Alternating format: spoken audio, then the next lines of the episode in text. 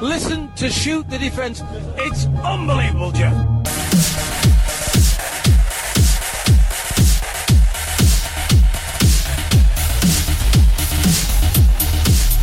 Hello and welcome to another edition of Shoot the Defence on FNX, not on Audio Boom, because they're trying to charge me $9.99 a month and I said, bye-bye, I'm not with you anymore, goodbye. I'm your host, Stel, and I'm joined along with Yan, if you're still there. Yeah, I'm still here, mate. Oh, you sound like you're a little bit happier than 5 minutes ago. Hey, I'm always happy. I can't pick on you tonight. I really can't, because it's come to a point now where you've hit rock bottom when it comes to United, and I'm not going to take the piss anymore. It's fine. I will let you off for one evening. It's getting near Christmas as well, so you know, got to get in the Christmas spirit. I don't believe you. What? I was going to be long. What? My partner in crime, Mr. Rodriguez, isn't here yet, so I can't. Anyway, right. Jan and I are joined by two very gloating Liverpool fans, and they're well within their rights to be gloating. Returning is Double D from the D&D Footy Factory. Welcome back, Mr. D. I was going to call you something else there, but I can't repeat that. Good evening, guys. Hope everyone's cool, man. Yeah, we're good. Let's do this. And making his long-awaited return after a few weeks is Lil Andy. Welcome back to the show, my friend. Hey, how you doing, Stel? You good? You right, boys? Very, very good, my friend. For the benefit of our listeners, Andy was one of the originals on the show. He's a Liverpool fan, and no, he didn't jump off the show because he's a Liverpool fan and we're full of United. No, it's just that, you know, they had Roy Hodgson at the time. He probably got fed up of coming on the show, pretty much how we had when we had David Moyes and when we had Van Gaal, and now we got Jose Mourinho. Okay, imagine this, Andy. We've had 5 years of this stuff. You only had Roy Hodgson for like a cup of coffee. Ah, please, mate. Roy Hodgson was enough. Roy Hodgson felt like 10 years, mate. Do you know what I mean? Took 10 years off your life. If smoking takes 15 minutes, how long did Roy Hodgson take out your life? Konchesky, though. Oh, man. Konchesky. Oh, wow. Oh, come on, Christian Poulsen. Poulsen. Do you know he was going to buy Ray Routledge as well, Andy, and it fell through last minute. Oh my god! Because he's my mate, he's my mate's cousin, and he went down to his wedding. He was telling us 70,000 a week. Everything was agreed, and it fell through last minute. I don't know. I think Hicks and Gillette were doing some dodginess, but that's the one time I can thank them for their dodgy ownership of our club. I'm surprised you didn't go for John Pencil. Hey, listen, you can't. Wait, listen. Oh, wow. Konchesky was as bad as him anyway, mate. Listen, you can't not pull Konchesky because he was making a mint at Billericay. I think, wasn't he on something like 10 grand a week and he played like 20 games or something like that? Goodness. Yeah. Do you know what? I can definitely sympathise with Yan. I've been there. I mean, the era of Roy Hodgson was when I was actually going. You remember, Stel, I was there almost week in, week out, home and away. I remember. I remember when I was coming back near Christmas time when we lost to Blackburn 3-1. I was drunk. We lost 3-1. Gerard missed the penalty as well. And I was sobbing in the back of my mate's car because I thought we was going to get relegated. And then 3 weeks later, we brought in Dalgleish, and it was like, thank God he's gone, man. Do you know what I mean? We've been there, man. We've been there. Almost went bankrupt too. Yeah, almost went bankrupt as well. Oh, God. We've had a terrible time, boys. It's not that bad now. Anyway. we might as well start the show with that game, and Liverpool continued their unbeaten start to the season with a comfortable 3-1 victory over deadly rivals United, although United are pretty much dead anyway, so anyway, Sadio Mane opened the scoring after finishing Fabinho's superb pass. Jesse Lingard pulled United level against the run of play when Alisson made the meal out of Lukaku's cross. Liverpool rarely troubled the head despite the shots on goal counts are showing otherwise. That all changed when Shaqiri was brought on. The Swiss international scored a brace, albeit deflected goals, to put Liverpool back on top of the league, adding more pressure to under-fire boss Jose Mourinho. Now, Mr. Yan, I think we all knew what to expect from both teams. We knew what was coming. I'm just surprised United managed to keep it down to 3, and they even scored. Yeah, well, United only scored because Alisson allowed United to score. Otherwise, United wouldn't have scored if they played until tonight, to be honest. Another FIFA glitch goal, definitely. That one. Do you know what, Stel? I'm going to surprise you, but I don't really have a lot to say, to be honest. It was men against boys. You know, you got Liverpool top of the league or flying, and you got Man United who, as you said, are dead. And if anybody expected anything different, then I think United fans are living in a different world at the moment. It just shows the golfing class between the two sides.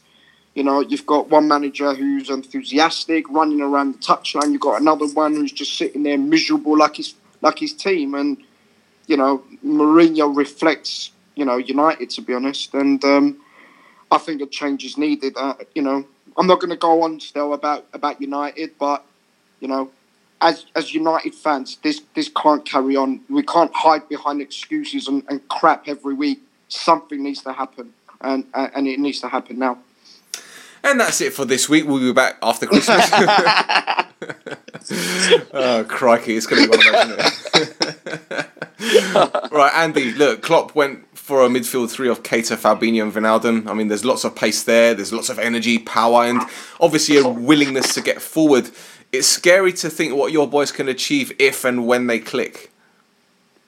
Yeah, no, definitely. I was mentioning before, Fabinho is now starting to show why we paid that money for him. I think he's quite aggressive in the tackle, but at the same time, what I love about him is he's a forward-thinking player. Lots of forward passes.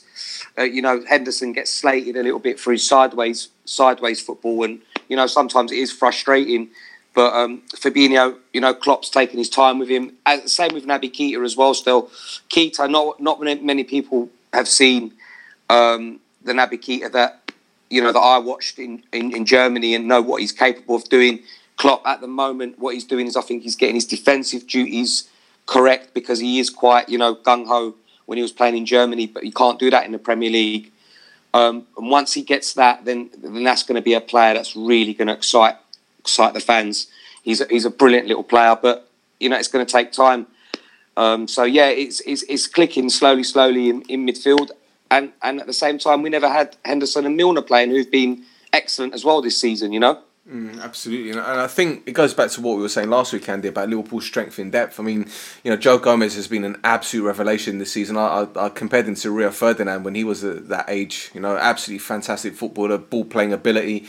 But, at right back, Alexander-Arnold wasn't playing, but Nathaniel Klein came in after God knows how long out, and he just stepped up. Your left back Robertson has been absolutely outstanding all season, and in the midfield, as you mentioned, if Keita isn't playing, you got Henderson, you got Milner to come in. Okay, maybe up front you're lacking a little bit in the depth department, but at the same time, Salah has been fortunate with injuries. Okay, albeit apart from the Champions League final, but that was back end of the season. Mane's been fit most of the time. And you're not struggling like you were in December time before. It's these hamstring injuries, these thigh injuries, they're not coming back. Still got Ox to come back as well. There you go. Yep. Yeah. There you go. Yeah, no, it is good. It is good to see the strength in depth, and I agree with you. I think we are lacking probably someone with more quality to come in for that front three. Although, Sturridge has chipped in this year with some important goals when he's come in. And Origi, obviously, he's our hero now, the div. The Merseyside goal now, he could do nothing now for the rest of his career, but he'll still be my hero after scoring that goal with his shoulder and his ear. I do agree. We probably do need something with a little bit more quality, because Bobby Firmino, I don't know if you've noticed it still, he's been sort of dropped back deeper into the team. He's not as forward as he was last season. And I think that's because we never got Nabil Fekir, the number 10. And so I do believe Klopp will be in the market. I'm not sure if it's going to be this January. There's rumours that Pulisic has already agreed a deal to come for next season. And I hope that's right. I really rate that player highly. But I think the Nabil Fekir deal falling through a few spanners in the works for Klopp, and which is why he's dropped Firmino into the sort of the number 10 role. Mm. And he's slowly getting used to it now, Firmino. I thought he had an excellent game yesterday in that role. He really controlled it in that position. So, yeah, I would agree. That's probably where we need to strengthen in that sort of area. Mm, absolutely. Just going back to what you said about Origi, I was just having a little thought there. You know, you've got Arsenal, they've got Tony Adams statue, they've got the Henry statue. Can you imagine Liverpool doing like a little bust of his ear and his shoulder? Van Gogh. Oh, blimey. Origi is the next Van Gogh. Bloody hell. Wow. I think we've got the title for the show already. Christ. Excellent. Good shout, D. Good shout. Hey, D, Shaqiri, he joined Nigel Clough on the list of Liverpool players who scored twice in their first game against United for the club. He's not a bad player to bring off the bench, is he? He's a great option to bring off the bench. I remember that Clough too in that 3-3 draw. Sorry, still, when we came back from 3-0 down. Yeah. Back when I was a young'un. But yeah, and the thing is, the funny thing about the whole Shaqiri thing is that he really divides opinion, because with my fellow Liverpool fans, a lot of them didn't want, I suppose because they were hung up on getting Fekir, as Andy just alluded to, but a lot of people didn't want Shaqiri. And I was saying, if you know about Shaqiri's quality from back in the day when he was with Basel, this is a steal for £12 million, because sometimes he didn't look like he wanted it at Stoke. But when you're playing with better players, and the qualities that he has, his set piece ability, he can score from long range, he's good at passing, he can cross the ball. You've got those abilities, so you're playing with better players, it can just open up so many different avenues for things. And we've seen that. Almost every single time he's come off the bench, he's made an impact. He's done so well in his first start against Southampton. It took him off at half-time because we'd already scored 3. He'd been part of the 2 of the 3 goals, and he wasn't needed anymore. So, but he's doing really well. Shout out Stel, because when he came on 40 saves, he pointed that out. I could tell by the rest of the shoot I didn't really agree with him, but it depends on how much you've seen him. If you've watched him play, he's a great player. He did okay in this year's World Cup. Euro 2016, he was very good. Hat-trick in the 2014 World Cup. So he's not afraid of the big stage, and he's just come in, he's playing with his smile on his face, he's full of energy, and I think things are only going to get better. Mm. The thing is, going back to that 40 saves one, I can see why they kind of disagree with me, because I think I said something along the lines of, you know, he can come in when Salah's out, and they disagreed. Then obviously you can't compare the two, because Salah's achievements last season were fantastic. But my main point was, as a squad player, when you need to rest your Salahs, your Manes against your Cardiff, or the games that you feel that, you can get 3 points, and if you can put a couple, you know, as fringe players, like against Burnley, for example, where you made all those changes and you got a win. That's exactly what I meant. And, you know, he came off the bench, and he made a massive impact. And, you know, I was like, you know, as much as I don't like to admit when I'm right about stuff like that, you know, I patted myself on the back, because, like, well, that's exactly my point. He came off the bench to change the game, and to impact it. And we, as you're saying, and it's correct, he can play if need be as a 10, but he can play cover a Mane or Salah out wide. That's more his natural position. Obviously, with the formation changes slightly, as Andy alluded to earlier as well, Salah has spent some games up top this season, and then Firmino back in his old roles at 10 as he did at Hoffenheim. So Shaqiri doesn't necessarily fit into that. If Fekir was bought, Fekir can play the same position as Shaqiri, as well as playing as an 8, and even Leon have used him as a false 9 sometimes up top with Depay one side of him, and the likes of Cornet, etc., that have played up top with him as well. So a variety of positions. So I'm hoping Liverpool still going with him again. I'm not sure they will. But also a point that you made earlier in terms of Liverpool is that it's very important what you said about the whole injury thing. Mm. I think Klopp has realised it's a marathon and not a sprint. Yep. And we've seen in some of the games they've played this season, especially against Arsenal as well, they were kind of withdrawn, and it wasn't the heavy metal football as such. They weren't trying to press that they weren't doing the gegenpress nearly as effectively as they have in previous seasons. I think he's thinking that if we're going to come through this, look at the schedule as well. We've got United in February. Before that, we're going to have Arsenal and City again, and then there's some tough other games around teams who will play a low block. If you get those injuries in, you've got no chance of catching City. Liverpool's still unbeaten now, and they're only just ahead of City at the top of the table. So I think he's thinking long term, rest of the season, Champions League, Premier League, and have less injuries at hand. Otherwise, he knows that we're not going to have enough to stop City in the league or to be able to get to the Champions League final again. Yeah, I mean, I agree with you wholeheartedly with that. It reminds me of when I went back to the to E-Man's show last week on One Up Front when I was saying about the intensity that Liverpool play, and I think the first couple of seasons, Klopp, was really willing to get this heavy metal football style, this high intense, this pressing game, because that's the only way that he knew. But I think he was a little bit naive coming to the Premier League like that, because I don't think he understood how physical the game is. Now he's got that balance, so you're killing off teams, but you're also closing games. So you could win a game 1-0. You don't have to win 2 or 3 like you used to. You can kill games off 1-0 and still conserve that energy for the next game, and that's why you're not getting a lot of injuries. As I said, I remember Coutinho getting injuries at this time of the season, and it's purely because that Klopp was so hell bent on pressing and playing this fast style football that it battered the players. But now he's seen the game, he understands how the Premier League is, and let's not make any bones about it, right? Apart from City, there aren't really any major contenders. Now people are going to tell me that Chelsea are up there, but Chelsea are just so inconsistent. They're irritating in that sense. So, he's got it right, and he's got that balance there. And as I said before, you've got that depth, that he's invested very, very wisely this summer. And people always say, oh, well, he's a hypocrite because he said this and that about spending money. But again, some managers, in fact, a lot of managers are hypocrites anyway, because they'll say one thing and do another. That's how football is. Yeah. You can't take their word as gospel, and you can't believe everything you read. But let's stay on the subject of Liverpool briefly. I mean, there's no doubting their title credentials and ambitions. But this is a question to all you guys: do you think Klopp believes there are any areas in particular to improve? And if so, will he address this in January? It's an interesting one. Goalkeeper, you'd think fine. Though I would have liked to have kept Danny Ward and shifted Mignolet, but Mignolet has been very professional in terms of the role he's been used in now. Defensively, because Gomez, Matip and Trent are injured at the moment, he possibly might look to get some another centre-half in, possibly. But as you said, Klein, he's come back from the dead, basically, hasn't he? Not making features on Love and Hip Hop anymore, and kicking ball again. But I thought, this is the thing.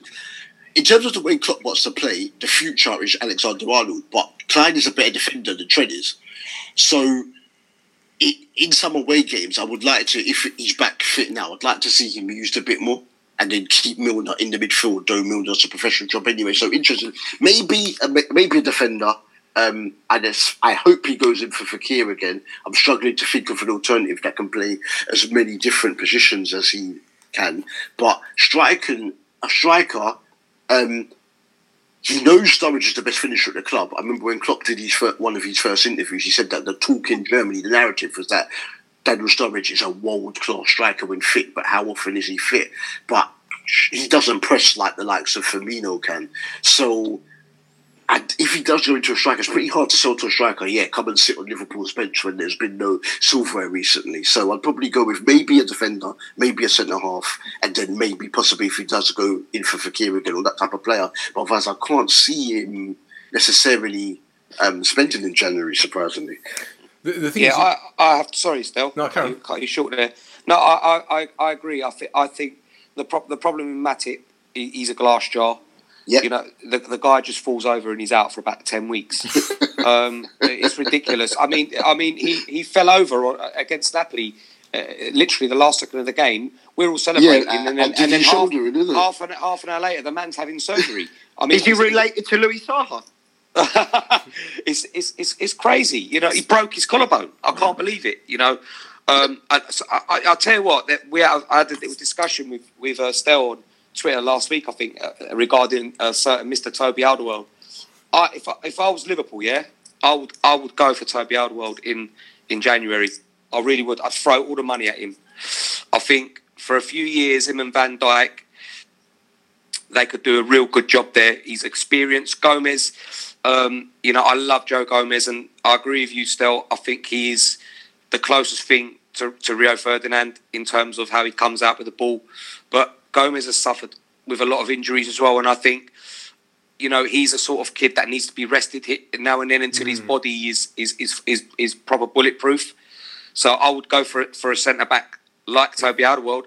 And with regards to what Dan said about Fekir, I think the Fekir boat has sailed now, mate. I honestly believe Pulisic is the man that Klopp wants. He's identified.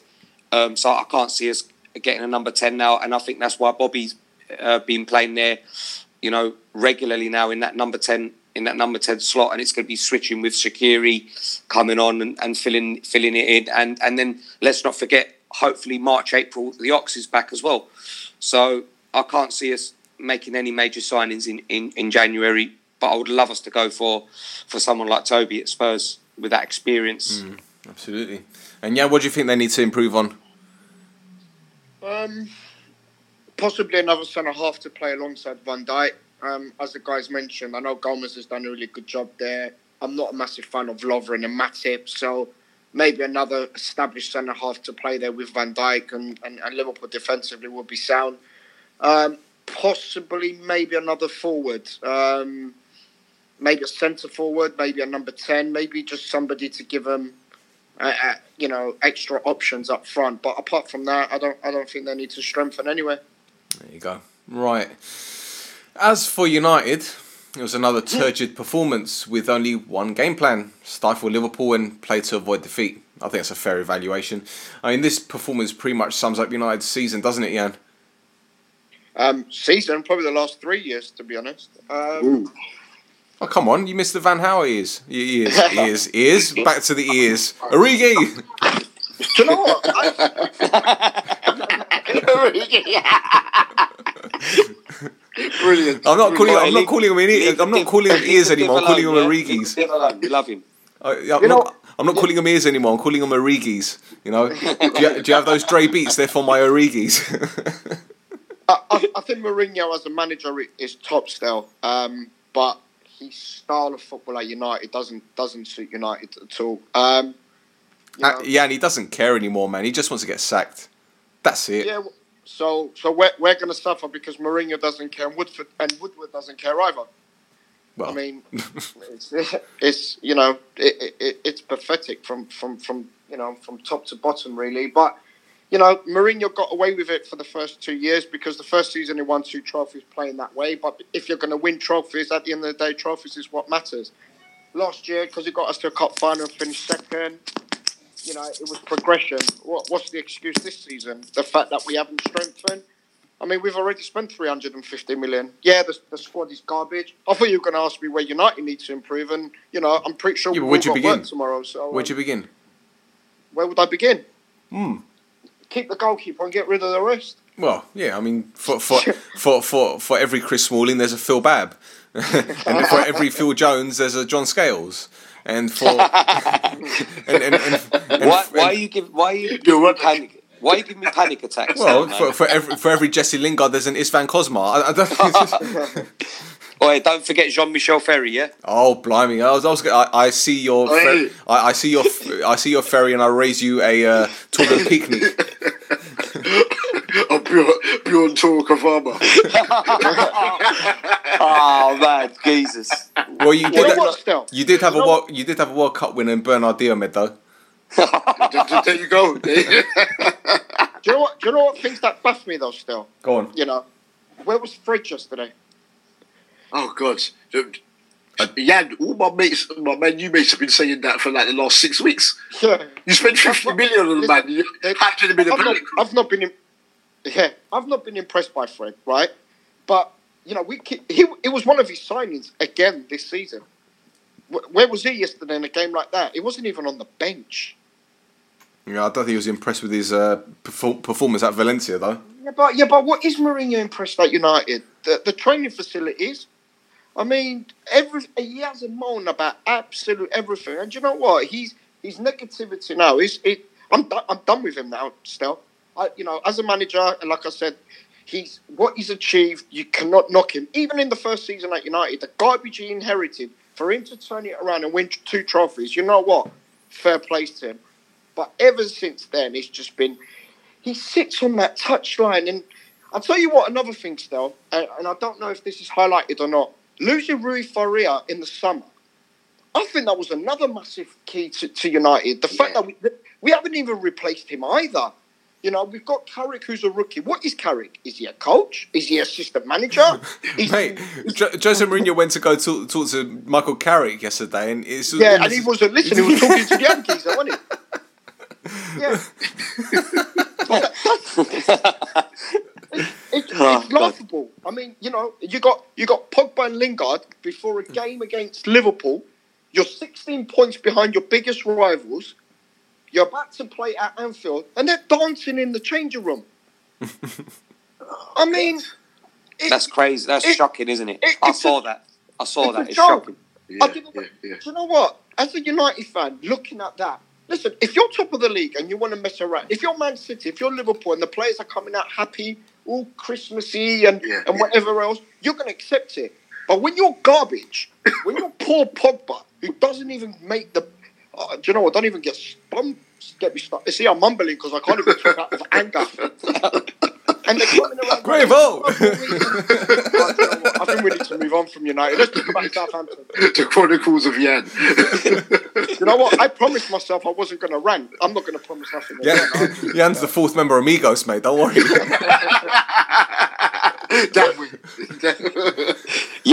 Yan, you know what, mate? I feel you, man. I feel you. I totally agree, mate. You're lagging behind in the league. Things are negative in the press and everything, and you go and do a video like that. I mean, that must really rile Jose Mourinho as it is. Do you know what I mean? Watching that, it's probably why he didn't even acknowledge him yesterday, didn't he? I just don't think there was enough players for him to leave him out for the bench anyway. I think he just left him out completely. He's just done with Pogba at the moment, and this thing's got to come to a close with them two at the end of the day. Because it's ruining everything. Because Pogba's obviously a very, very big figure in the club with the players.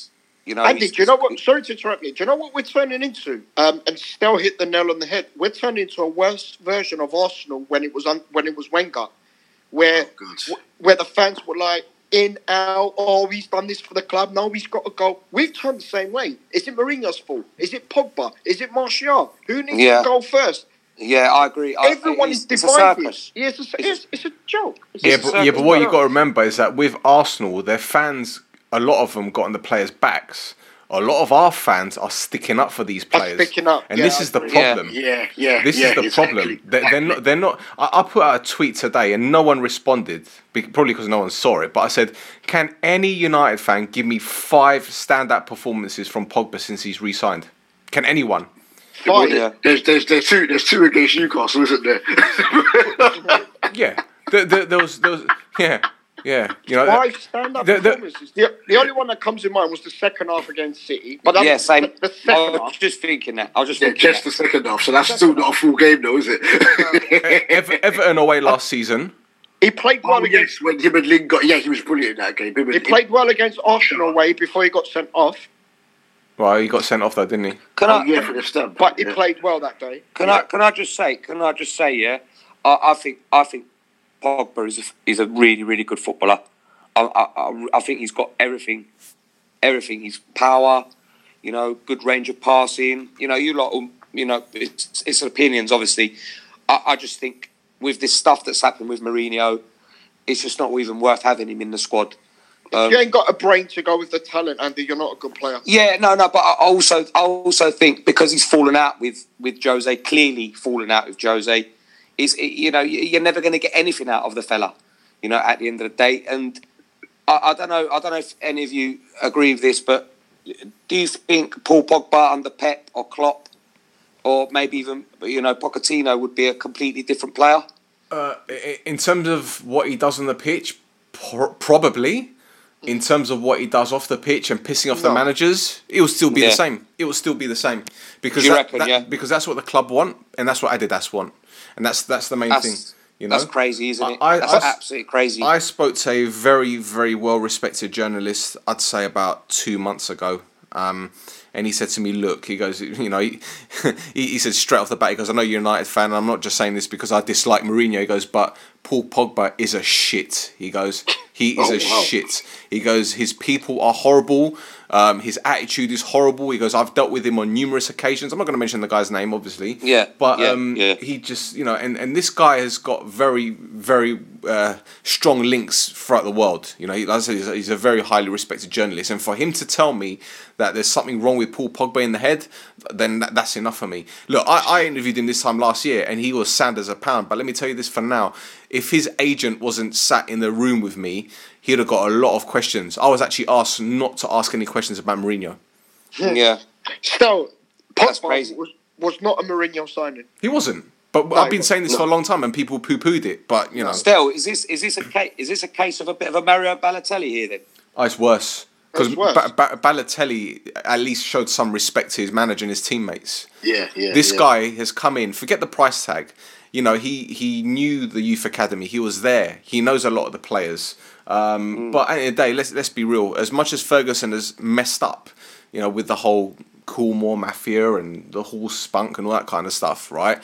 He was dead right about Pogba because, you know, he fell out with Raiola about Pogba. You know, Pogba wanted 20, 30 grand a week after playing two games. I mean, come on now. You know? Yeah. So, to give Pogba the captaincy and to strip him off the way that he did it, something major must have happened behind the scenes. That you do not do that to the star player. Yeah, and what he's tried to do is knock him down a couple of pegs by doing it his way. But the problem is you can't do that these days. No, it isn't FC Porto where he was able to mess about. It wasn't, you know, when he first joined Chelsea where he was signing players like Kesman and then he booted them out because they were rubbish. You're talking about a player that is arguably the most marketable player in the world who practically calls the shots, and it's not right. It wouldn't happen under any other ownership. It wouldn't. You wouldn't see John Henry having players like that because, you know, John Henry says it like it is. You wouldn't see Daniel Levy doing that, allowing players to do that. But because of the owners that we have and because Ed Woodward is so fixated on marketing, you know, it doesn't matter. He lets him do what he wants. So and the worst thing about it all is that he's quite a popular figure within the Man United team, isn't he? Within some players, but some of them don't like him. But, really? Yeah. Well, but there you go. It's just not great. There's no harmony there, is there? No. But this is where the problem is because United's dressing room, it's all divided. It's all split. And it's never been like that. It's never been like that. No. The Man United that we know of the, you know, the 90s and the, you know, the 2000s, you know, that was a strong unit, you know, a proper strong unit. And, you know, when someone weren't putting a shift in, you know, it was there right in front of our eyes, isn't it? Players having to pop at each other on the pitch. Look, you know, that doesn't happen anymore. You know, this was my point about, you know, the game yesterday. That I was saying to you, you know, this is Man United Liverpool, man.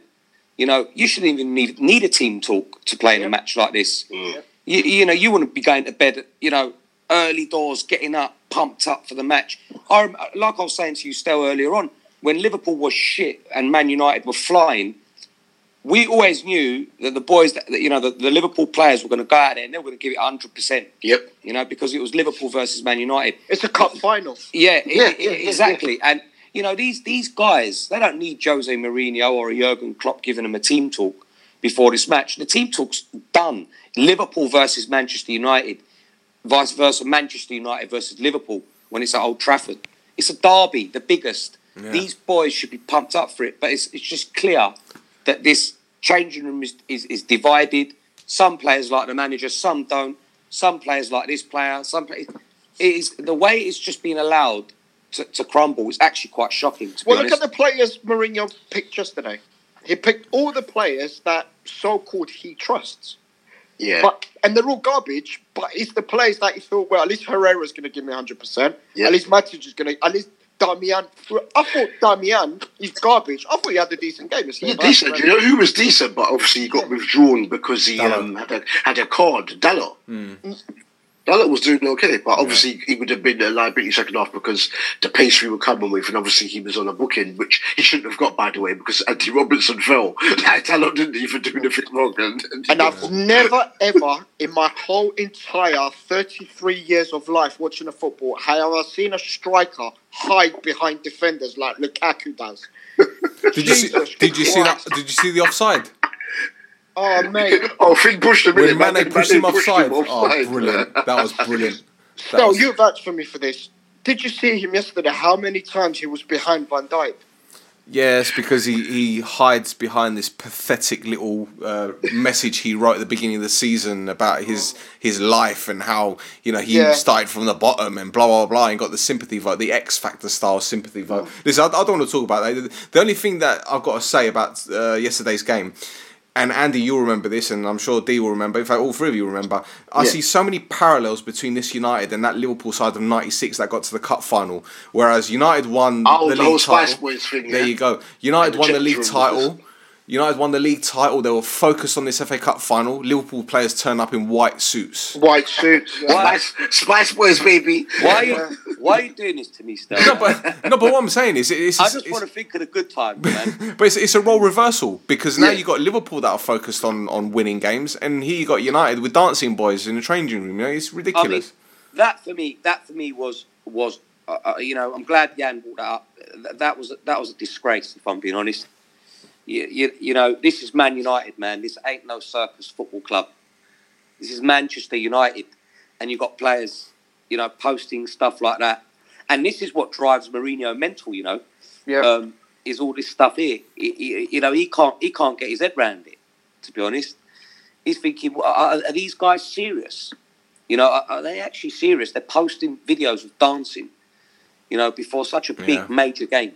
You know, a game where... Let's be honest, if Manchester United, you know, got a nice result out of that yesterday, if you look at the fixtures coming up, that's a lovely confidence boost for them, you know, to get a result at Anfield.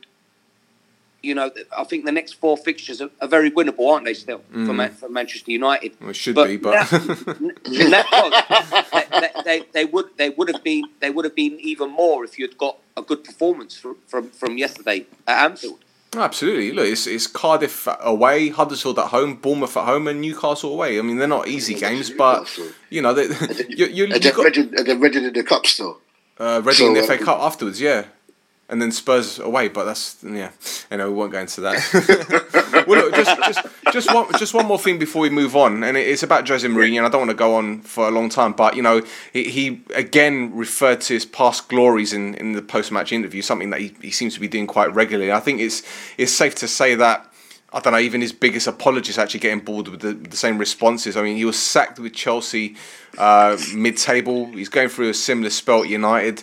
His stock, I believe, has heavily decreased. What do you guys think? Well, still, you say that. Did you see the post today about that defeat when he got sacked at Chelsea? It was actually 3-1 to Liverpool on December the 15th. Yep. And they're saying because December the 15th, it was the same date, wasn't it? And a 3-1 loss again to Liverpool, which was quite weird. You reckon he'd be gone? No, I don't think so. I don't think they'll get rid of him just yet. Like I said, I think. Still, remember when Louis Van Gaal with his mince pies at Christmas? Yeah.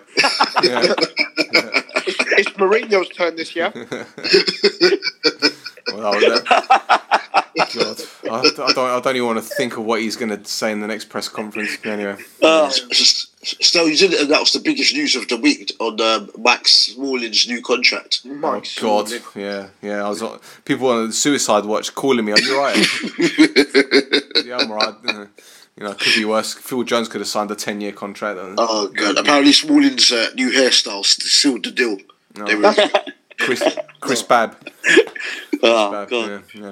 Right, let's move on. Liverpool's win took them back to the top of the table 24 hours after they were overtaken by Man City after the champions disposed of Everton 3-1.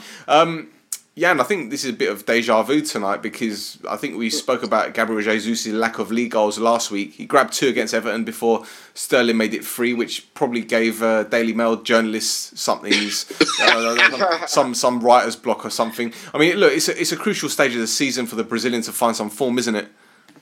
Yeah, absolutely. I mean, I'm glad he scored two in a way because I slated Kante's position last week and then he proved me wrong by scoring.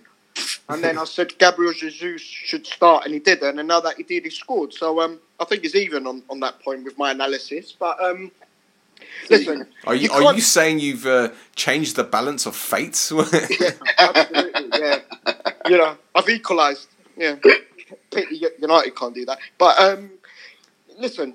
Jesus is a proper footballer. He can go in behind. He can play football. He can link up play. And listen, City with the amount of talent and the way that they attack, he's always going to get chances and he's always going to score goals. You know, you can't knock City squad at all. And you know, if you got a player like Jesus, you got a player like Aguero, and then everybody else from midfield scores goals. No wonder they score. I mean, I think they scored like 65, 70 goals already this season, in all competitions. I mean, we're not even at Christmas yet. That is staggering. And, you know, it's a two-horse race for the title between them and Liverpool, which I can't believe I'm going to say this, but, you know, I want City to win it. You said it last week, déjà vu. Right. There we go. Oh, thanks, Shad. That's right, mate. I've just... Marcus Silva went with three central defenders, one of them being Yerry Mina, who was nowhere to be found for Sterling's goal. Now, I know the Barca fans were hardly staging some sort of Million Man March protest when the Colombian was sold. I mean, he hasn't really settled in the Prem, but is it fair to pass judgment on him just yet? It might be a little early still, but I remember on an earlier show, I can't remember, it was early on in the season or the World Cup one when we spoke, in the summer when we spoke, and I was saying that Yerry Mina in the air, very good, would header a brick if he needed to, but on the deck I'm not sure about him, and him was the fault of one of the goals, a poor pass out from the back. Obviously Marco Silva, that's the style that he wants to play, but maybe give him maybe a few games more, because he had an injury at the start of the season and he's come in, this is like, I think he's about his sixth start or something like that, so maybe a little more time, but I think he'll be very good with a leader next to him, but I'm not sure necessarily if Michael Keane is that guy. Kurt Zuma I like, but still learning, still quite young, about 21, 22. So, yeah, but Everton, I don't know, man. It was almost Dan, as though... Dan, I think he started well. Dan, just be honest, mate. He's another Mamadou Sakho. He'll be at Palace. he'll be at Palace in about a year on loan. Do you know what, though? I thought Yerry Mina started his Everton career not too badly. Apart from when he was injured. Oh, no, I think he's done okay. He's done okay, apart from Saturday, of course. But I thought the few games, I thought he played well at Anfield. He done right. He did that game, yeah. Yeah, he played well. He at Anfield, and the games previous to that, I thought he did okay. It's just, you know... Yeah, all I'll say about that, yeah. Listen, he's a decent player. I don't rate him, by the way. But yeah, go on. Barcelona are terrible at the back as it is, and they got rid of him. So what does that tell you? Yeah.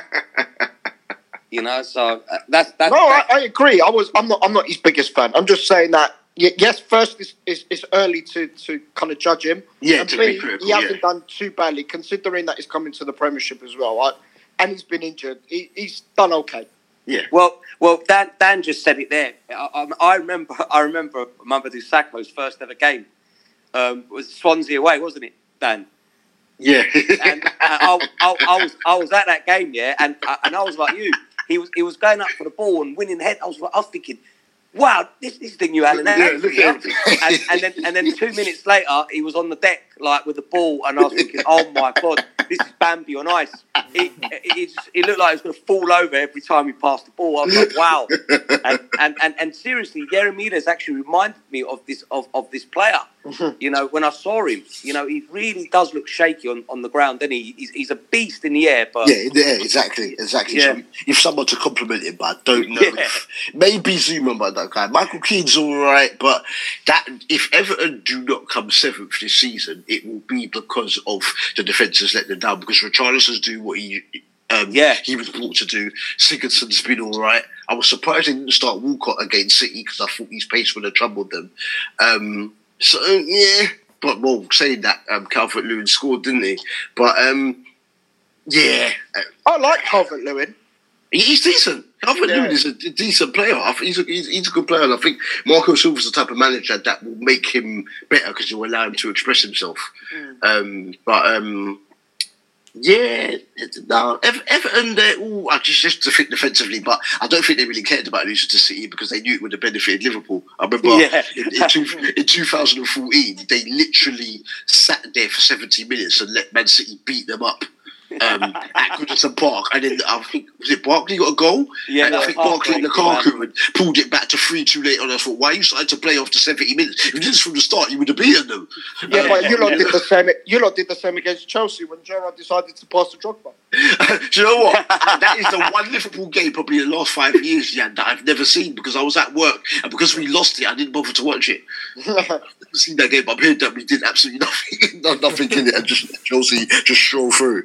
Deary me, we're reminiscing too much about the past. Right, on to St Mary's, where the Klopp of the Alps, also known as Southampton new head coach Ralph Hasenhüttl, got his first win at the expense of Arsenal, whose unbeaten run finally comes to an end.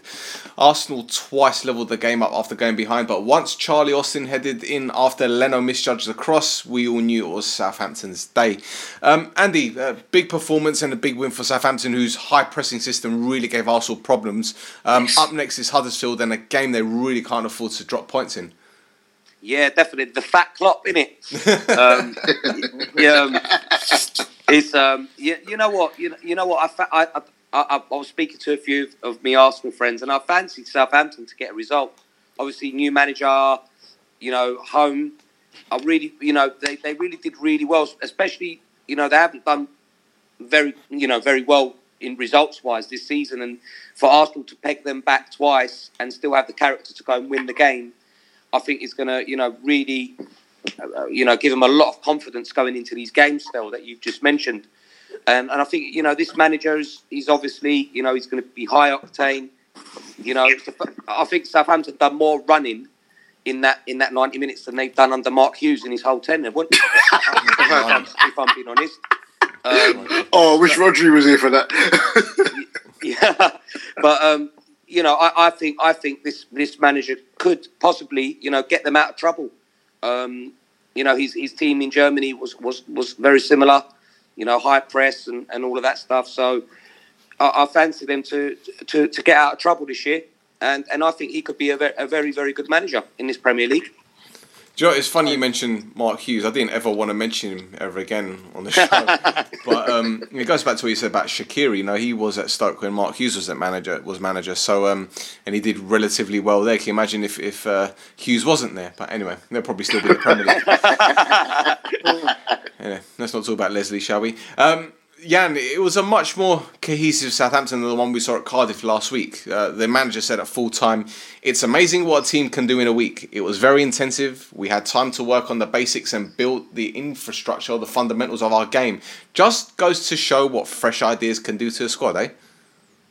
Absolutely, mate. It's the new manager syndrome again. He's come in, and listen, he's a good manager. Like Andy said, his record wherever he's gone is actually decent. So, he's come in with, fresh ideas. The players have come in, the players that weren't performing or players that weren't playing well or low in confidence, It's a new manager. They want to impress, and they've certainly done that. And, I thought they were lucky against United. I thought, they probably deserved to win. And, against Cardiff, if it weren't for kind of Vestergaard making that mistake, they probably would have got a point there. So, their performances haven't been that bad. It's just the results that have been dreadful.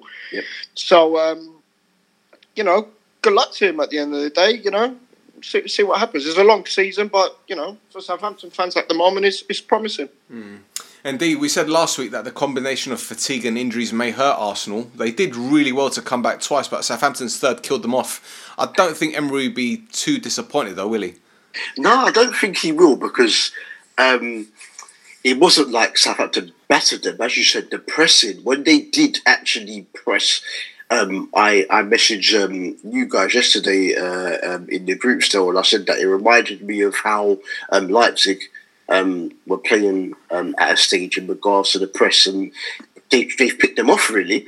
Arsenal played three at the back. Lichtsteiner is a right back. and he was at the right centre-half. Koscielny's just come back after a long-term injury. And then Xhaka, who I don't even trust in midfield, unless Torreira's there, is playing as the left-sided centre-half. So it was asking for trouble, really. And all the three goals could have been prevented. The first goal, brilliant cross by Matt Target, but you would have thought that Bellerin could have been just a tad tighter. Mm-hmm. Good header by Ings. Koscielny should have attacked it. Second goal, Redmond got a bit of space, put the ball in. Koscielny again, flat-footed, static, headed top corner by Ings. Brilliant header, by the way. And then the third goal, again, Arsenal got caught shipping too many players forward. Xhaka should have got tighter on the ball in from Long. And that was actually cussing Shane Long, but it turned out to be the good idea. But that was because Leno was indecisive. Either you're coming for it or not. And if you are coming for it, you've got to punch it away. So all the goals could have been prevented. So as you said, I don't think Emery will be too disheartened by it. I think Arsenal, well, they've got a huge league game against, League Cup game against Tottenham, but I think they'll be back to winning ways on the league, in the league on the weekend against Burnley. But if Southampton play like that, as Yan said, there's no way that they're going down, because there'll be teams that won't have as good players passing the ball as Arsenal, and if they can get them high up the pitch, they're going to get some goals. Because you look at that, there's goals in Austin. Gabbiadini is still there, and they do get a lot of midfielders waiting. Of course, Armstrong's done well. Ward-Prowse got a few last season. Højbjerg's got a couple. So yeah, I think they'll be okay. Not because they're outstanding, but because of the fact I think that if they can maintain that level of performance for the duration, for most of the duration of the season, obviously they'll get turned over a couple of times. I think there's teams worse in the league than them. Fulham can't stop conceding goals. Huddersfield haven't got enough goals in them. So I think they can just about be all right and probably maybe finish 16th or 17th. Somewhere Shane Long is saying, what about me? He likes the game against Arsenal, though, doesn't he? Remember a couple of years ago, Arsenal were doing okay, then Southampton turned them over 4-0. Yeah, God disallowed the weekend. Because we actually predicted on the show still, we did say, and I'm going to send you the acca that I won. Big thanks to Charlie Austin for that late goal. We actually did say on the show that we thought that Southampton would win it by an odd goal. I thought 2-1 because I didn't think they had 3 goals in them, but I did think it will end there. Arsenal will lose to a team that you wouldn't expect them to, and then get back on and start winning again. There you go. Nostradamus here. Huh? Yeah. Well, I saw his acca, by the way. He's got to thank Milik for that. Napoli. Yeah, that last minute free kick. I screamed. I was like, ah! Brilliant free kick. Great stuff. Right, Southampton's win moves them out of the relegation zone, leapfrogging Burnley and Huddersfield, who both lost 1-0 at the weekend. Meanwhile, Gerard Deulofeu channeled his inner Lionel Messi, scoring 2 cracking goals against Cardiff that his former Barcelona teammate would be proud of. And by proud of, I mean couldn't care less because they don't get on. Look, Andy, let's be honest. If Messi scored that goal, I mean, we'd see tweets with the goat emoji. Look, this kid is the real deal, isn't he? I mean, since Evander Holyfield doesn't need his real deal nickname, I've given it to Deulofeu. He's the real Deulofeu. See that? The problem is I've called him Delaflop a few times though as well. You know what? He's always been a kid with good potential. I just think he's very hot and cold. Don't get me wrong, the goals were brilliant. That he scored, especially that first one when he just weaved in and out, you know, as a lovely finish. And he's got great balance, you know, and he's actually not a bad finisher as well in front of goal. He's just not consistent enough still, you know. He needs to do it week in, week out at this level. So, you know, I think where he is now is probably the right level for him at Watford. Hello? Yep. What was that? Who's listening to Stormzy? Sorry, that was.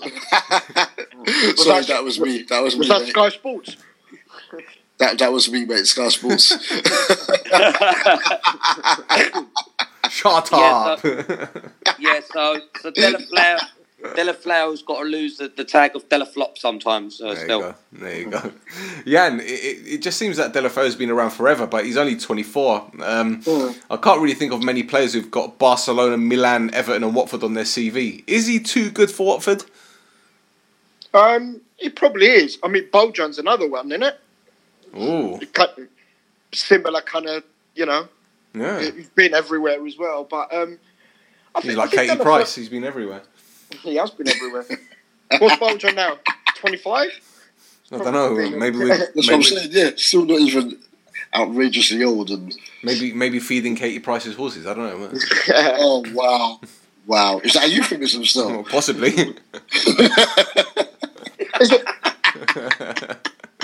He's a good player. There's sugar in them sugar walls.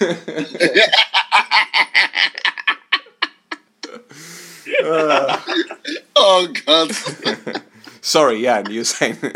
No, just saying, yeah, Deulofeu is a really good player, and he probably is a better player than a Watford. No disrespect to Watford, but I think he's a level above. But like Andy said, he's got to be consistent, and he's not been consistent. At Everton, he was glimpses. At Watford, he's been injured a lot at Watford as well, which is surprising. That, you know, maybe his pace, his speed is picking up little niggle injuries here and there, but. You know, I think there's a lot more to come from him as well. But I love his directness, his ability, you know, the way he goes past players and he can finish as well. And if he carries that on, then he'll definitely get a move to a bigger club. Absolutely.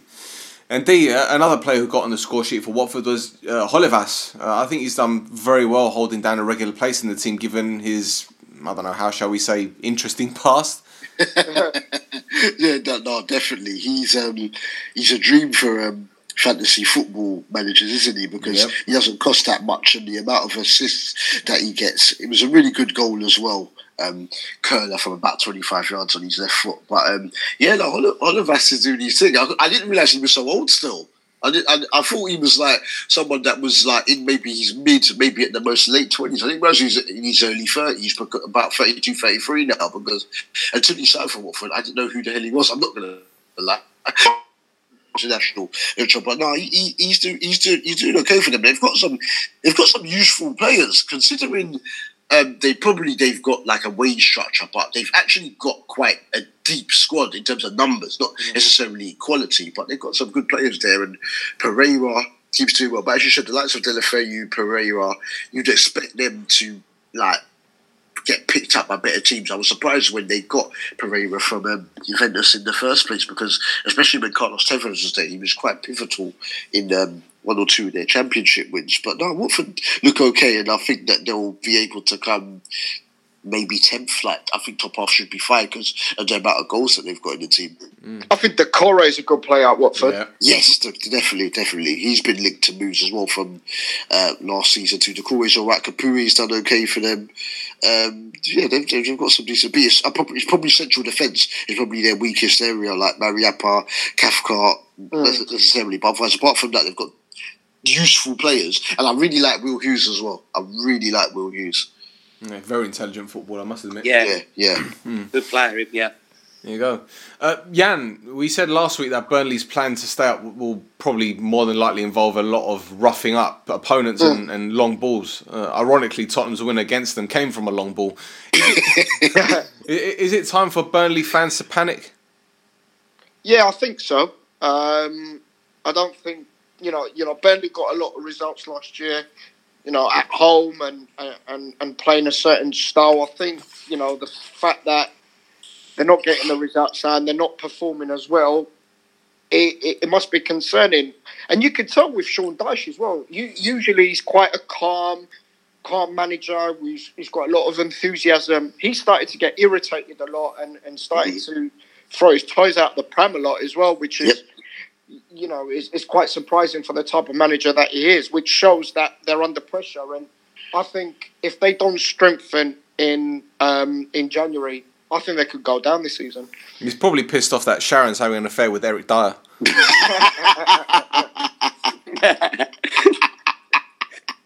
EastEnders reference. For those of you listening, I don't know what I'm saying.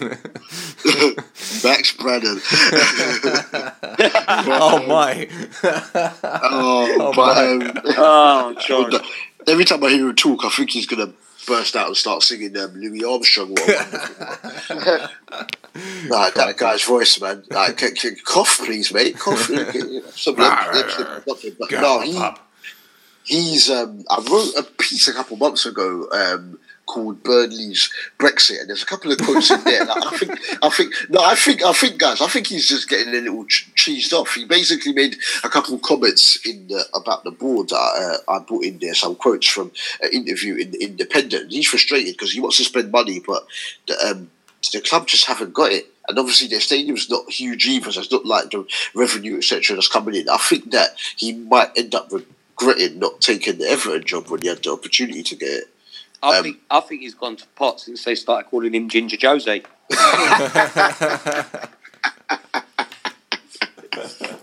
It's your fault then. It's your fault. Oh man, because I think he's a good manager, but last season, guys, they had, outside of the top four, they had the best defence in the Premiership. Now, though Joe Hart's been making a truckload of saves, they're just conceding so many goals, and it just doesn't look good for them. As you said, they might just find themselves, I thought they were too good for it, but considering they got Arsenal next, they might just find themselves like just plummeting. It's like, it's because I've got no problem with them, but nah, and you can see he's right. You can see even the other day after the Liverpool defeat, the comments he made about Klopp. He's rattled. He's rattled. Yeah. Can I ask who was? You know, Burnley last year, their goalkeeper, was it Tom Heaton? Nick Pope. That's it. Pope, but he's dislocated his shoulder. That's why they bought Joe Hart. I was going to say. I mean, Joe Hart. He's just a nightmare. That goalkeeper. No, it's no coincidence they're conceding left, right, centre with him in goal. You know, but I would have thought Tom Heaton would have been given a chance by now, you know, to play. Yeah, because even the season before that, because then Heaton incidentally dislocated his shoulder short at the start of last season. Yeah, that's right. Heaton was very good 2 seasons ago and got himself into the England squad, didn't he? That's so, right. Yeah. Yeah, it's, I don't know, man. Yeah, maybe there's a clause in the Hearts contract or something that he has to play a certain amount of games or something. Probably wouldn't surprise me. Right, that's our Premier League roundup done. Let's go to other news, and thank goodness the draw for the last 16 of the Champions League was made today, because I can't actually say anything different about the rest of the major European leagues than I did last week. Well, look, in a nutshell, Juve, Barca and Dortmund won and Monaco lost, so it's business as usual. Cheerio, mate. Cheerio, Elry, mate. Come on, man. I wanted to ask you guys this because the thought struck my mind today. I mean, I personally think it's a bit disappointing that the Premier League is the only major European league with an open title race. I don't know what you guys feel about it.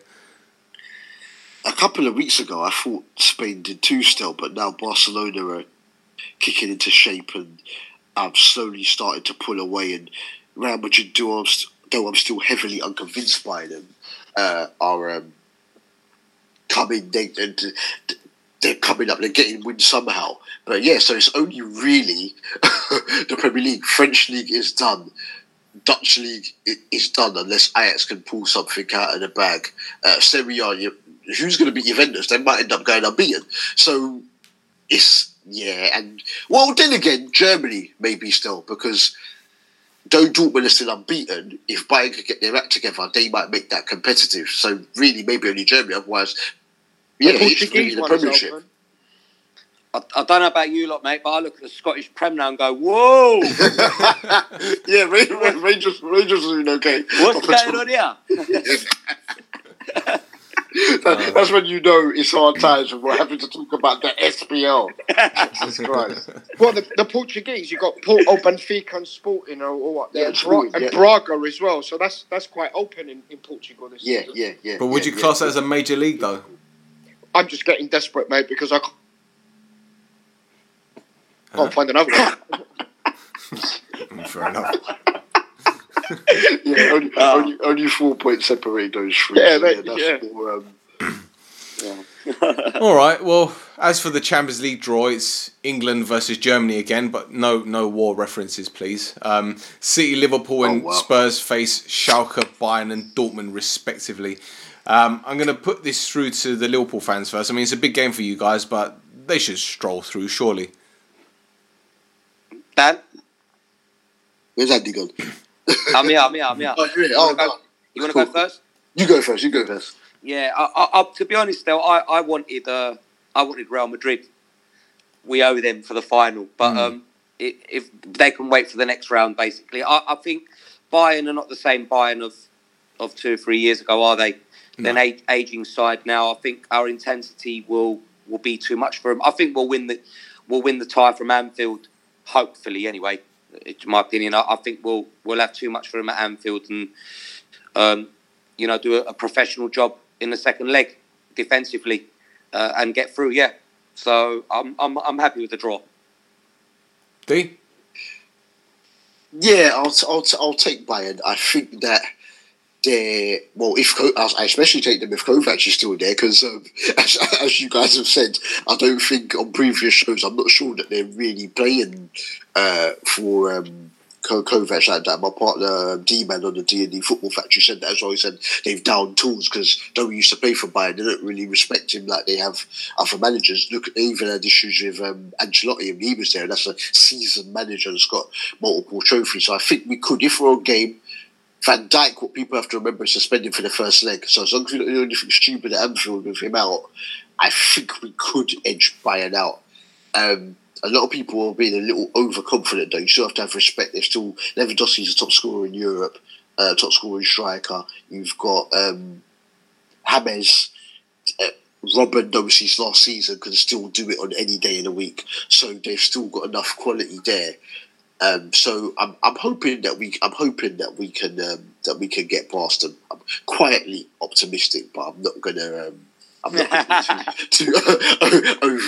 overconfident about it, but yeah, I think we can do it. I'm not sure for Tottenham though, and I'm not sure about Tottenham. Man City will go through. Oh, yeah. They'll make harder work of it than we think they will, but they'll go through. They'll probably lose in Germany and then give them a good toasting at the Etihad. But yes, City will go through.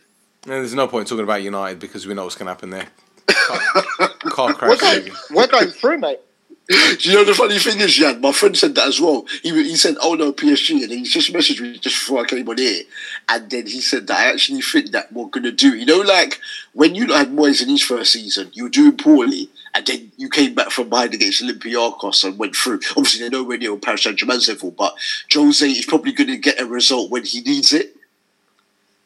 And they might just do it. It's either going to be that, squeeze them out, luckily, because of some heroics from De Gea, or you're just going to get blazed out by Cavani. It's going to be one of the two. It's not going to be tight. Mbappe and Neymar against Darmian and Smalling. Dear me. You never know, boys. Well, for the first leg, we're going to have... Lewandowski against Lovren, aren't we? So that's why I'm saying is that just don't concede a stupid amount of away goals in the first leg, and then you have a chance. You know what, Dan? It's probably better than with Van Dijk being out that Liverpool play home first, really, innit? So we can be true. Because we're going to be under the cosh, aren't we? Yeah, so we can be on the front foot at Anfield, and then, like I said, do a professional job away. Yeah, from home definitely. With Van Dijk back in the team. Good point. Yeah, there you go. Right. We started the show with England's biggest derby. We'll end the European roundup with the biggest derby in Cyprus, where Apoel beat Omonia 2-1. Get him up. Get him the oranges. Come on, the oranges. Now. Come on, now. Listen, my dad used to play for them, so it's a family club. No way. Yeah, my dad was a goalkeeper at Apoel. When? Is it? In the 70s. Get out of here. Oh, wow. Yeah. Oh, crikey, I didn't know that. Okay. Yeah. Oh, it was, nice. It's our family club, so we're all delighted with the derby win. Okay. See, you were meant to be on the show today. It was written. Do you know who's got for Omonia? Well, yeah, I was about to go into that, but go on. Yeah. You do it. Sorry, man. Go on, you do it. Come on.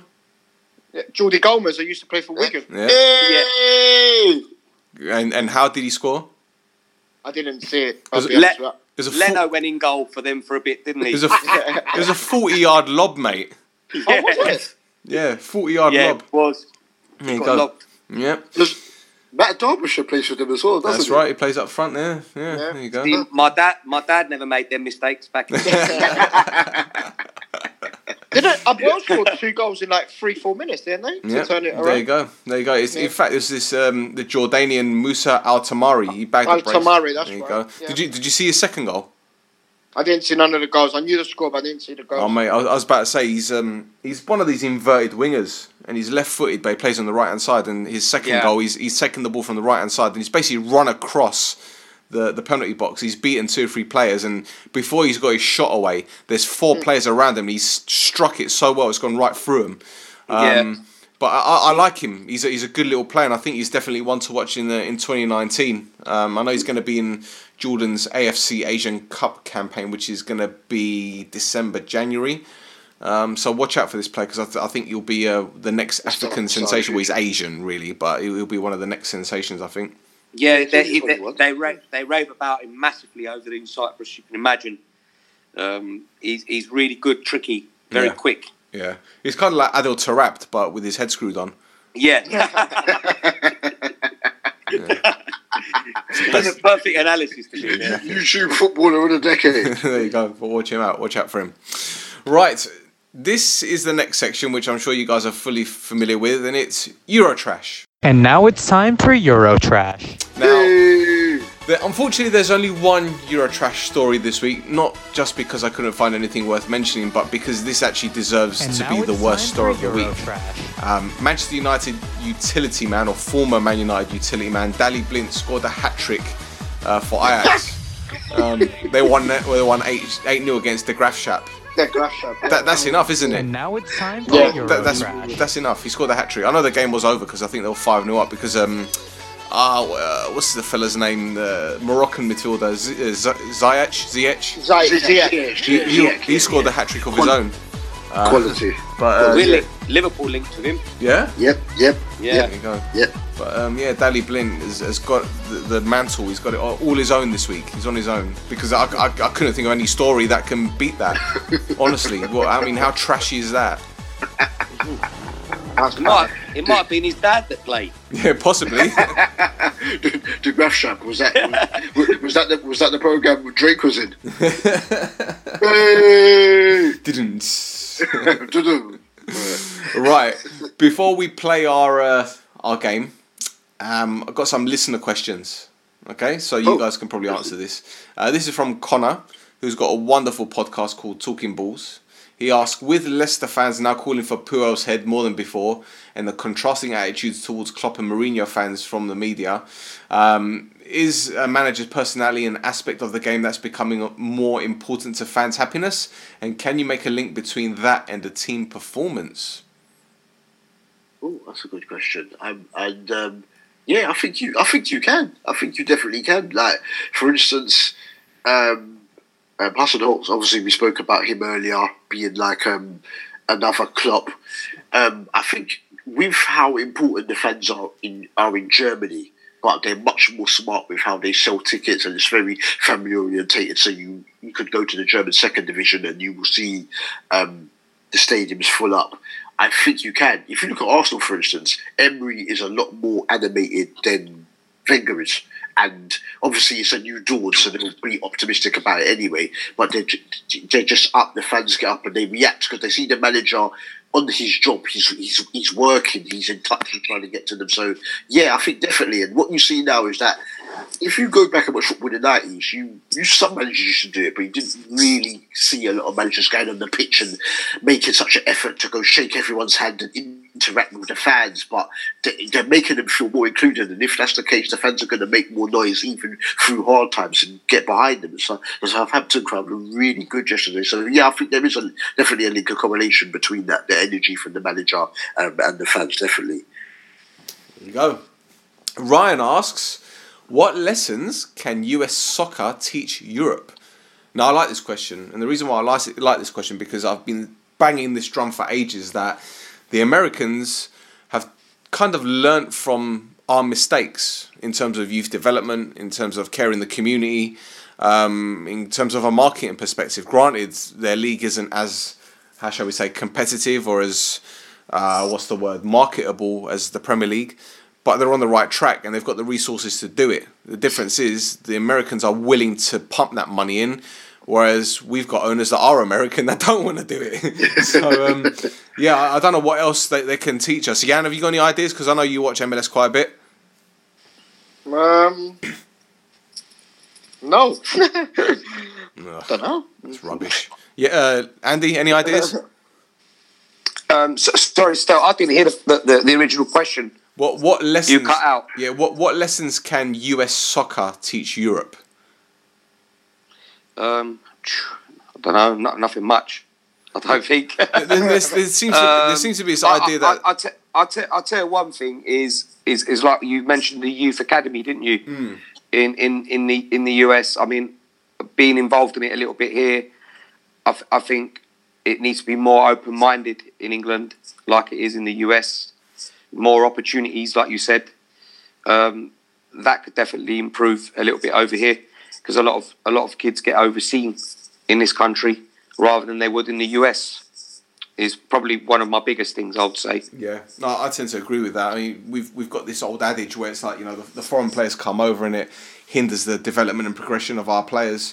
Yes, 100%. Whereas in America, they've got the designated foreigners rule, which obviously their labour laws are different to ours, and you know, because we're not going to be in the EU anymore, perhaps that will change. I don't know, but.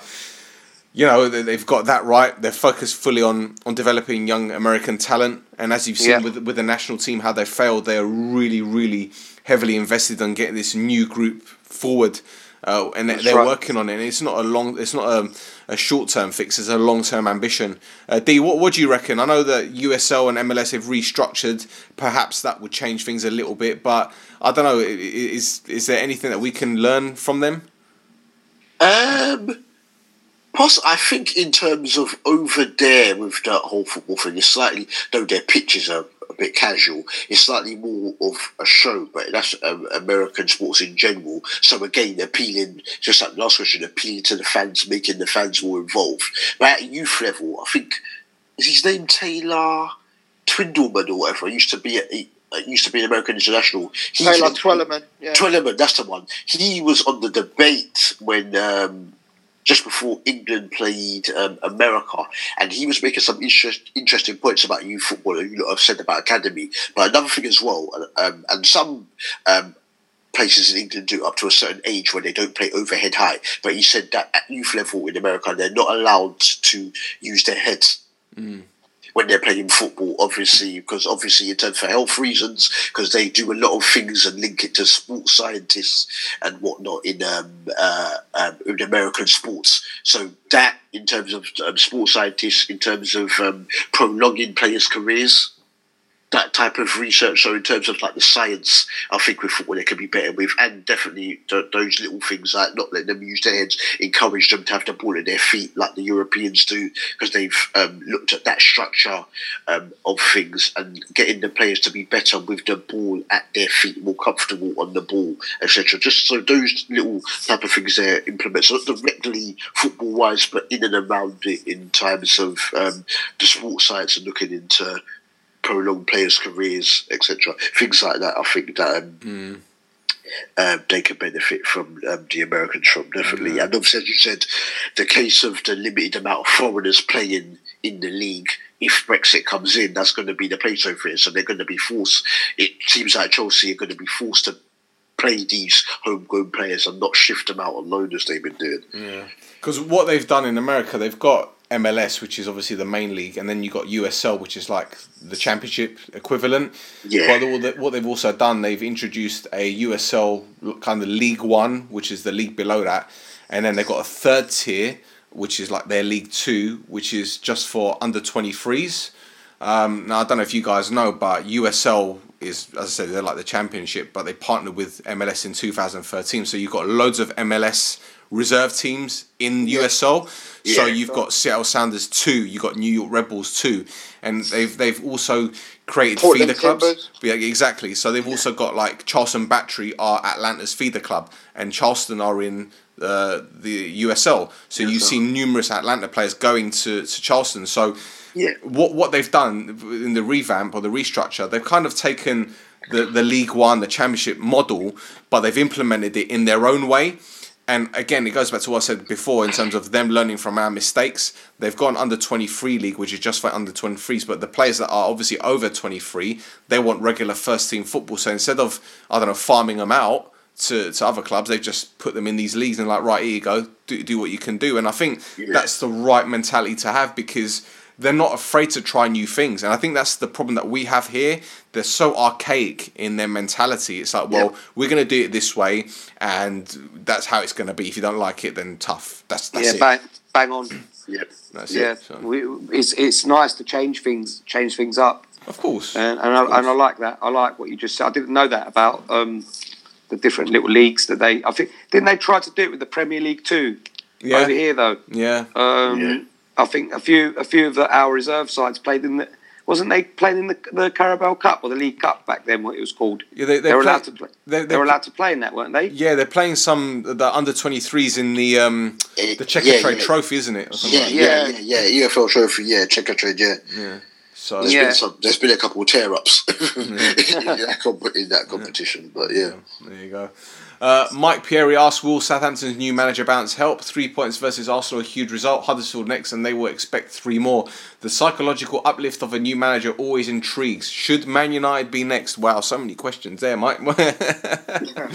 Well, we've already spoken about new managers. There's obviously what Connor asked before. What new managers can bring in terms of the attitude and the philosophy, so to speak. Should Man United be next? Well, again, that's something that we've discussed. I mean, I don't know, have we actually spoken about should Jose Mourinho go or not? Does it even matter anymore? I don't know. Well, Rodri asked, will Yan finally have a breakdown on the show? So he stayed silent, is Yan, so no, Rod, sorry, mate. Yan's done right today, mate. He's been cool. He's held it. He's held it down. He's held it down, mate. Thanks a lot, boys. Cheers. Right. There you go. Finally, we've been doing this for an hour and 20 minutes, so let's wrap up the show with our game of Guess Who. Now, for those of you that don't know, I've picked a current Premier League player. You guys need to guess who he is, and the clues are going to be in the form of his former teammates. It's that simple. So, you guys ready? Yeah. I'm going to go 3 rounds, 3 players per round. Yeah? Yep. Right. The first clue is Roberto Firmino. Okay. Yep. The second clue is Steve Sidwell. Oh my God. Wow. And the third clue is Marcus Alonso. Wow. Good. So this player has played alongside these guys at some point of his career. And he's a current Premier League player, did you say? He is indeed. Does it include international as well? It does, but I haven't included any international players in this one. Okay. I don't know if he's capped for his national team. That's why. So. Oh, so that's Firmino, Sidwell, and Marcus Alonso. Marcus Alonso. Right. Wow. Damn. Right, so you've got 3 rounds, which is effectively 3 guesses. I think there's a fourth round as well, which is like the tiebreaker or whatever it is, but I'll throw that in as well. So, does anyone want to guess first? I'm just trying to... The Firmino one's interesting. It's Hoffenheim and... Yeah, Hoffenheim, Liverpool. And is it Fluminense he played for? No. In Brazil. Oh, man. Sidwell? Where's Sidwell? Was he passing through Sidwell or something? Sidwell, I don't know. Because I was thinking... Steve Sidwell didn't play for some... Man, this is a good one still. Right, come on, guesses. Oh man, I don't know what to guess. Jan, do you want to try? I'm thinking. Right, I'll give you guys 15 seconds and I'm going to pass you guys. Sidwell, he's killed me.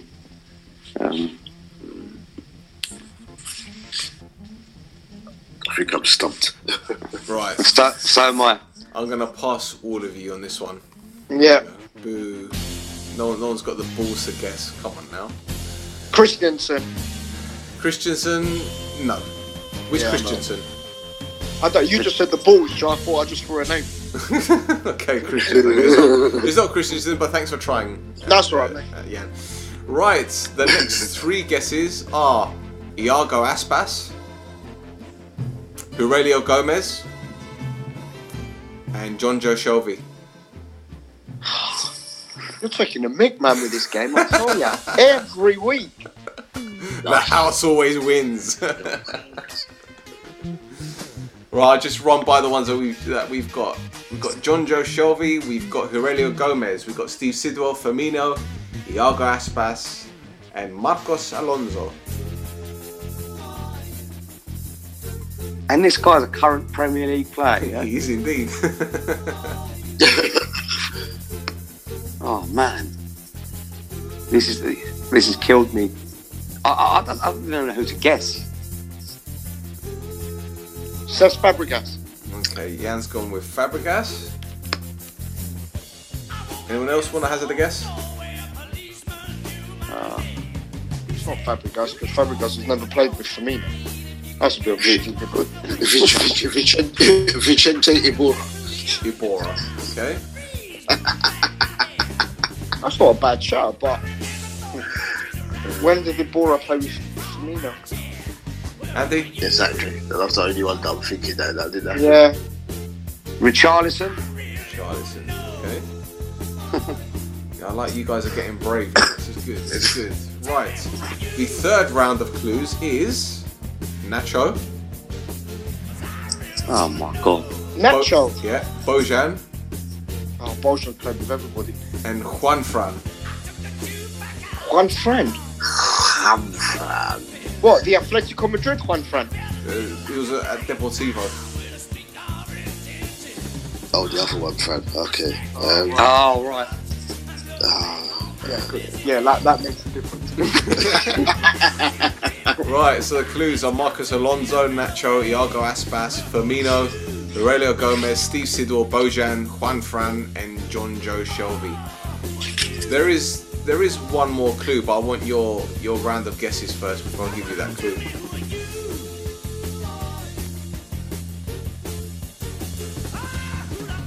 Anyone want to guess? Yeah, I've got a name on my head, but I don't know why I'm going to say it. Go on, do it for the bands. Pereira, Watford. Pereira. D. I'm so confused. Me too. The second round, I thought I was going down a decent line, and then the second round just baffled me, and now the third round with these Spanish players has made it even harder. I think he's either Spanish or Brazilian. I'm trying to help you guys as well. I'm just trying to think of the Hoffenheim look, but no one. Same. That's what I was trying to think of, but then. Yeah, I'm trying to think of when maybe Bobby Firmino was playing in Brazil, and if anyone was playing there with him as well. Yeah. Is it Bernard at Everton? Ooh. Hey, Bernard, that was not a bad guess. That's a good guess. He's a name I probably would have said as well, Yan. Come on, D. But when did Bernard play with Marcos Alonso? Yeah. He was like Shakhtar, wasn't he? Yeah. Yeah. This game kills me. Gives me a headache. It is a good game. I haven't played it for a few years. It's a very good game. You want to pass, D?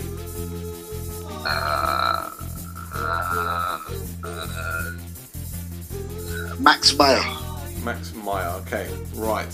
There's one more clue. There's one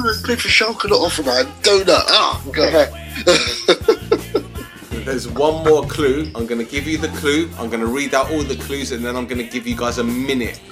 How could it be mine with the Spanish names? Oh, God, that was a terrible guess. So, the final clue, ladies and gentlemen, is Yannick Vestergaard.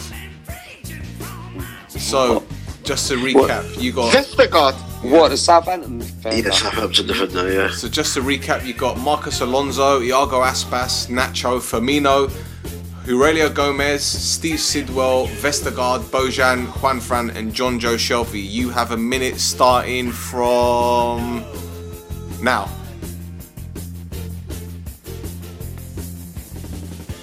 I'll just sit back and light a cigar up, shall I? Yeah, John you do. Joe Shelby. Hi, Bjerg. That's your guess, yeah?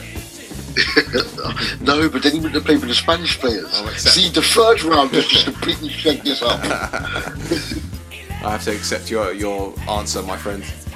Oh, okay, Chris Master. Andy and Yan, you got 30 seconds. Oh, man. Pressure is on. Vestergaard, he played for Werder Bremen, didn't he? Was it Mucha Gladbach? That's what I'm saying, I get those two mixed up because of the colours. The green. I think he started on Bremen. 10 seconds, gents. Kevin De Bruyne. He's gone with KDB. Yan, time's up, my friend. What's your guess? Ryan Bertrand. I ain't got a clue. Right. 3 weeks on the bounce, the house wins. So, this gentleman started off his career at Real Madrid Castilla, and he played between 2009 to 2012. He played alongside Marcos Alonso and Nacho. He then went to Celta Vigo on loan in 2009, where he played with Iago Aspas. And moved to Hoffenheim in 2012, where he played with Firmino, Vestergaard and Aurelio Gomez. He eventually ended up at Stoke in 2015, where he played with Steven Sidwell and Bojan. Moved to Deportivo on loan with Juanfran. And his final club, where he's at now, playing with Jonjo Shelvey, Newcastle. Oh. Hosselu. Oh, no. Oh, for sake. There you go. I was thinking the Spanish fish. Oh, God. Have a day off still, will ya? Jesus. La Casa wins. That's a really good one, though. Do you know, Hosselu is quality.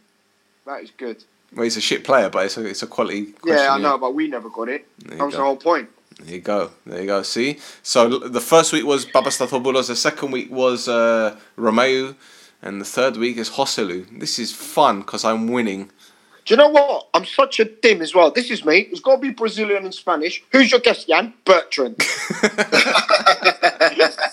Is this what Pogba's done to you, Yan? Yeah, the funniest was when you go Bernard and everyone's like, oh, that's a good guess. I'm thinking, huh? That's a good guess.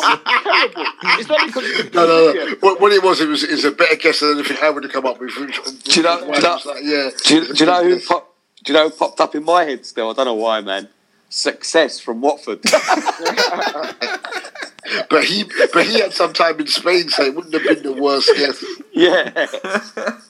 It was like Granada, wasn't it? Yeah. I just didn't know what to think, man. It's like you said, them names just threw me off completely, man. Yeah. Beautiful. Yeah.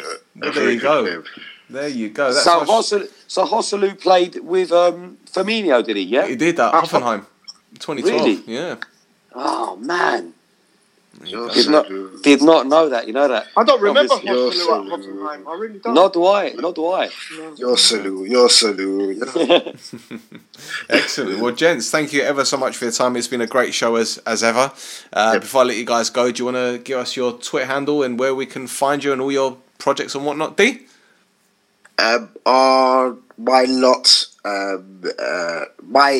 My individual account is at double D.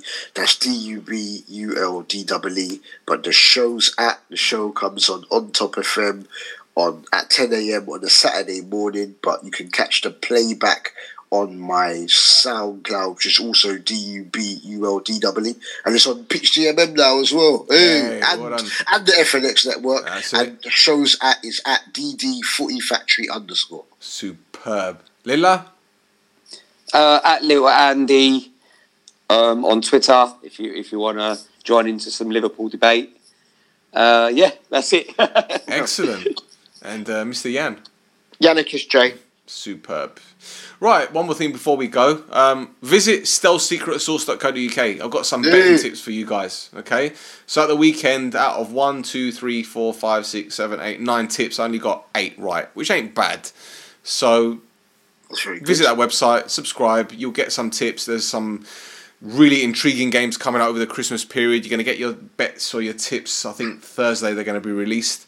So yeah, visit stelsecretsource.co.uk. We have a Twitter account at Shoot Defence. We also have a Facebook group page. I'd like to thank everyone for getting involved and asking questions. And yeah, until next time, guys, which I think we're going to do a show before Christmas. Hopefully we will anyway. But if we don't, have a great Christmas. Have a very happy New Year. Yep. And be safe. Don't be silly. Don't do what footballers do sometimes to get absolutely pissed and falling out of cabs and all that kind of stuff. The Uber guys have it difficult enough as it is thanks to the carriage on people. You know, behave yourselves. So until next time, guys, adios.